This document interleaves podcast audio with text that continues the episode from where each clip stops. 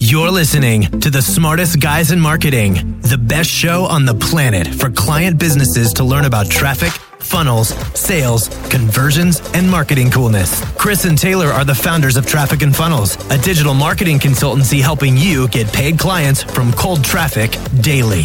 Now, here are your hosts, Chris and Taylor. Culture. Yeah, you want me to? Yeah, dude. Uh, culture is one of the greatest secrets we ever discovered inside of operations. Your culture is going to eventually do most of the work for you after you get it going. Here's the biggest mistake we made in culture. Who wants to know the biggest mistake we made in our culture? Yeah. Cost us millions of dollars on, a, like it could have cost us eight figures. We have no way of knowing. We tried to change our style to fit our people instead of changing our people to fit our style. Biggest mistake Massive. of all time. So the best here's what's happening in sales right now. We will hire someone and within three days they quit. I'm like, yes. Culture just kicks them out of the system. Or we'll make an offer to someone, and Tommy will make an offer, and they'll be like, oh, I just read something online, I don't want to do it. Amazing. Amazing. We don't have to waste time on some brain dead idiot who's going to come in and try to fight with us. You want this to happen. And so our culture should, you know, your culture should be whatever the leader is. You have the DNA, your culture is going to be different. And we see this all the time, even with, with people Tommy's hiring. They'll come in, they either get it or they don't. And if they don't, we want that to happen fast, like two days. We want them out. Seems like a bad thing, but it's a really good thing. We have stringent onboarding. We uh, really try to weed out the people who we don't think are going to make it. I think a lot of times we get, if you're hiring for a position you need now, it's hard to do this. It's a lot of why people hire the wrong people. Tommy, we hire people in a rush. What we end up hiring the wrong people. You know? Because we don't we like we can't really be stringent. We need a body for this seat on the bus. You want to hire people a little bit before you need them so that you can be stringent. And we can talk about our process, what we're doing now to build a pipeline of people that aren't costing us any money and reduce time. We can talk about that later if you guys want. Or do you want to do you want to talk about it now? Yeah. You sure? I mean, we really can talk about it later. One of the big things too we had to fix in the beginning, Tanner, you're gonna have to work on this, is a culture of fear. Like I said, Chris is so good, man, at letting people make mistakes and then letting them learn from their mistakes.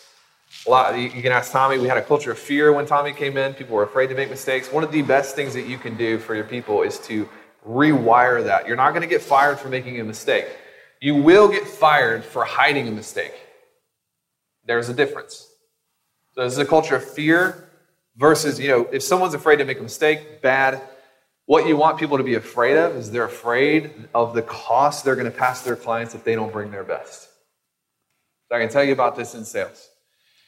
We uh, have new salespeople come in all the time. Is it right to drink? Is it wrong to drink? Is it good to be out late on the weekends? Is it good to, you know, all of these things? It's all about context. And we train our sales guys if you're going to pass a cost to the people that you're dealing with, the behavior is wrong because of context. So people can't be afraid to make mistakes, but they do need to be afraid that they're not going to bring their best. People are going to suffer because of it. Does that distinction make sense? Yeah. Yes. You're, you're good. I'm, I'm trying to figure this out, the culture thing. So, say what you're teaching us right now is your culture or the system of culture? The, the system of culture. Okay, so, so are you going to share a little bit about how to know what your culture is?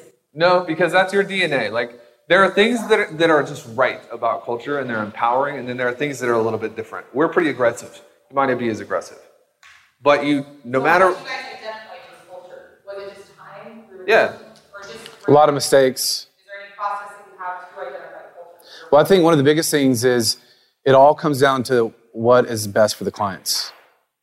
Is what I'm doing right now, personally, and then with my team, is that the best for the client? So if you have the client, the vision, the impact in mind, and so that means your team, which we require this of our team, some of them, that they have to go to the gym. They have to drink a lot of water, right? Because the level that they have to perform at is really, really high because that's what's best for our clients. So you want a culture that will expel the wrong people and pull in the right people. So the right people are like, heck yes. Like, I want that, right? And they're all in. So, you know, it really, again, it goes down to what's best for the client. If your bar is down here and you tolerate people, they sleep in and they just goof off all night, and they come into work tired, well, that's a bad culture because what happens? What's the order of consequence? It's terrible for the client versus being an adult, getting good sleep, taking care of yourself. That's what's best for the client, right? Because we show up as our best. So there's like foundational elements that you have. And then, you know, we have some fun. We don't have any fun in sales, only in marketing. Only in marketing, really. Does that help? Like you, your culture will have a certain personality. It will have a certain personality, but it all depends on what is best for the client. Like how we behave, how we act. Processes you're doing culture, that's more from you, your perception of what you learned, thinking that for your clients and what you know what it's like Yeah. us. So we expect our team to operate at a very high level of excellence. But having a culture that's afraid of mistakes isn't just for us. That's like bad, regardless, because that's not how people operate. But That's how lazy people operate. And so it, it reflects something that's internal that's really bad. yeah, So as leaders, you both have like mini cultures in your team. Yeah. Like, got the main they're pretty much the same. But yeah, Yeah, there's a little bit of variation. not much, dude. There's a variation, like the questions he asked, but the culture is pretty much the same. Yeah. Yeah, elite athlete. Questions? Helpful? Are we off above your head? You good? Is this helping? Yes or no? Yeah. Okay. Um, you want me- I'm going to keep going. Go, dude. Do it. One, another thing in, in regards to uh, ownership and culture is clarity of assignment. So making sure people understand this, this. We got in trouble with me and Ben on this a long time ago because I was owning client success and Ben was owning client success. Won't work. It just won't work. So there had to come a time when the ownership was placed fully and wholly on Ben's shoulders. I had to step out and create a vacuum. If you're an entrepreneur, you're probably suffocating in your personality to new people when they come on. So you have to do good, good people development, good training, which this is the next section we're going to talk about if we have time. And then eventually there has to be a time when Sloan takes over for Chris, and Chris is not doing Sloan's job anymore, which happened last night for the first time. We're proud of him. Just kidding. It happened a couple weeks ago. He's grown up right before our very eyes. So they got to own 100% of the failure and 100% of the success. What? Right. This is really important because if a, a bad leader will push off responsibility and own success, Yeah. a good leader typically is going to try to own, own responsibility and push off success. Reverse around. One thing that you want to like, they're like, what is that? one thing that you want to look for in a in someone that you're raising up as a leader or someone that you want on your team is the person who will own both 100%. They have to be able to take ownership of the failure. That's the first thing. If someone's not willing to take ownership of the failure, it's a bad situation for Which you. they can't take ownership if they're hiding it. Happens quite often, actually. You'd be shocked at how many, probably people on your team are saying something's good when it's not, and you're blind. You don't know. Now, it also comes back probably to you. So if they're not willing or they don't want to take ownership, there could be an indication of a fear based culture where you've barked down at them. And now there's like, they, you know, they hide, they clam up when there's a mistake made. Or they're like, oh, no, it wasn't me. So you want that healthy culture where, okay, you made this mistake. It's the first, especially if it's the first time right? But if they're making the mistake over and over, then there might be an issue there. So, does that make sense? There's also, it's interesting that many times people won't own the success either. And so, you as a leader, one, you should be doing that for yourself. You have 100% ownership. Failures, success. And you pass that on to your team, right? Because you want your people to take ownership of their success. Because if they're just in that zone of failure, I'm never good enough. Who's that not good for? Clients. It's not good for the clients, not good for the business, right? There's this like negative loop. Any questions on the clarity of assignment? Then we'll talk about the hiring stuff. Question on this? On just on the what you're talking about, where letting people fail. Yeah. Do you actually then like add in time when, when hiring new people or just people in your team so that there is that room? Because I can just see with some of my things, oh, if I let people fail without interrupting it before it happens, it would like send certain things. Yeah. out of control. Yeah, so it's I say it's a, a padded room. Like I'm aware of all the potential issues. And so what I'm doing is I'm asking questions and I want them to explore, experience, and discover those issues. And we'll talk about this a little bit more tomorrow, just like inverted thinking. Where what I want to do is, and this is what I want to teach my people, is I want them to think from the end first. And what are all the problems, conflicts, issues, barriers that will present themselves? And so Sloan experienced this. He's just come in and been such a badass in our project management and marketing, where before he was just getting beat, right? So there's guidance. And, and what I look at myself is the guardrails.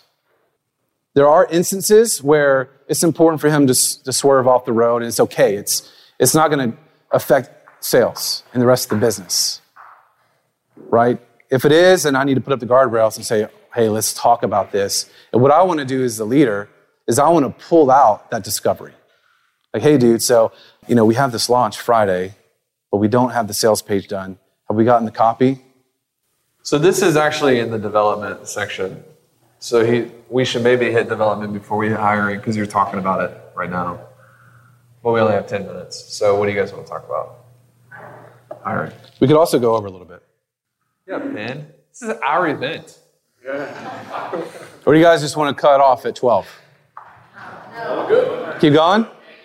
Let's let's hit hiring first because we can cover that in two or three minutes. Uh, and then we'll hit development, and I'll take the lead on that, and you can talk about hiring. All right, so one of the things that we're, we're always looking at doing at this point, especially more now than ever, I'd say, is how can I reduce my time, my output, my cost?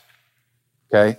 Where before we would go and we try to hire a high level skilled person and we would just give everything that we had to them. We didn't have processes, we didn't have people that we mentored. So now what we're doing is we are building a process to bring in interns, where especially me as a co-CEO, like I don't touch it. I don't spend any time with them. Like that's all culture. Write this down. Culture. And again, culture can be you and another person. But it's important as you're thinking through this, I need to bring someone in that I have the right culture. And asking yourself, what is the right culture for me? Like, what do I require? What does this person have to think? So, for marketing specifically, we have really core values. And so, for your company, you should have core values. You guys have that?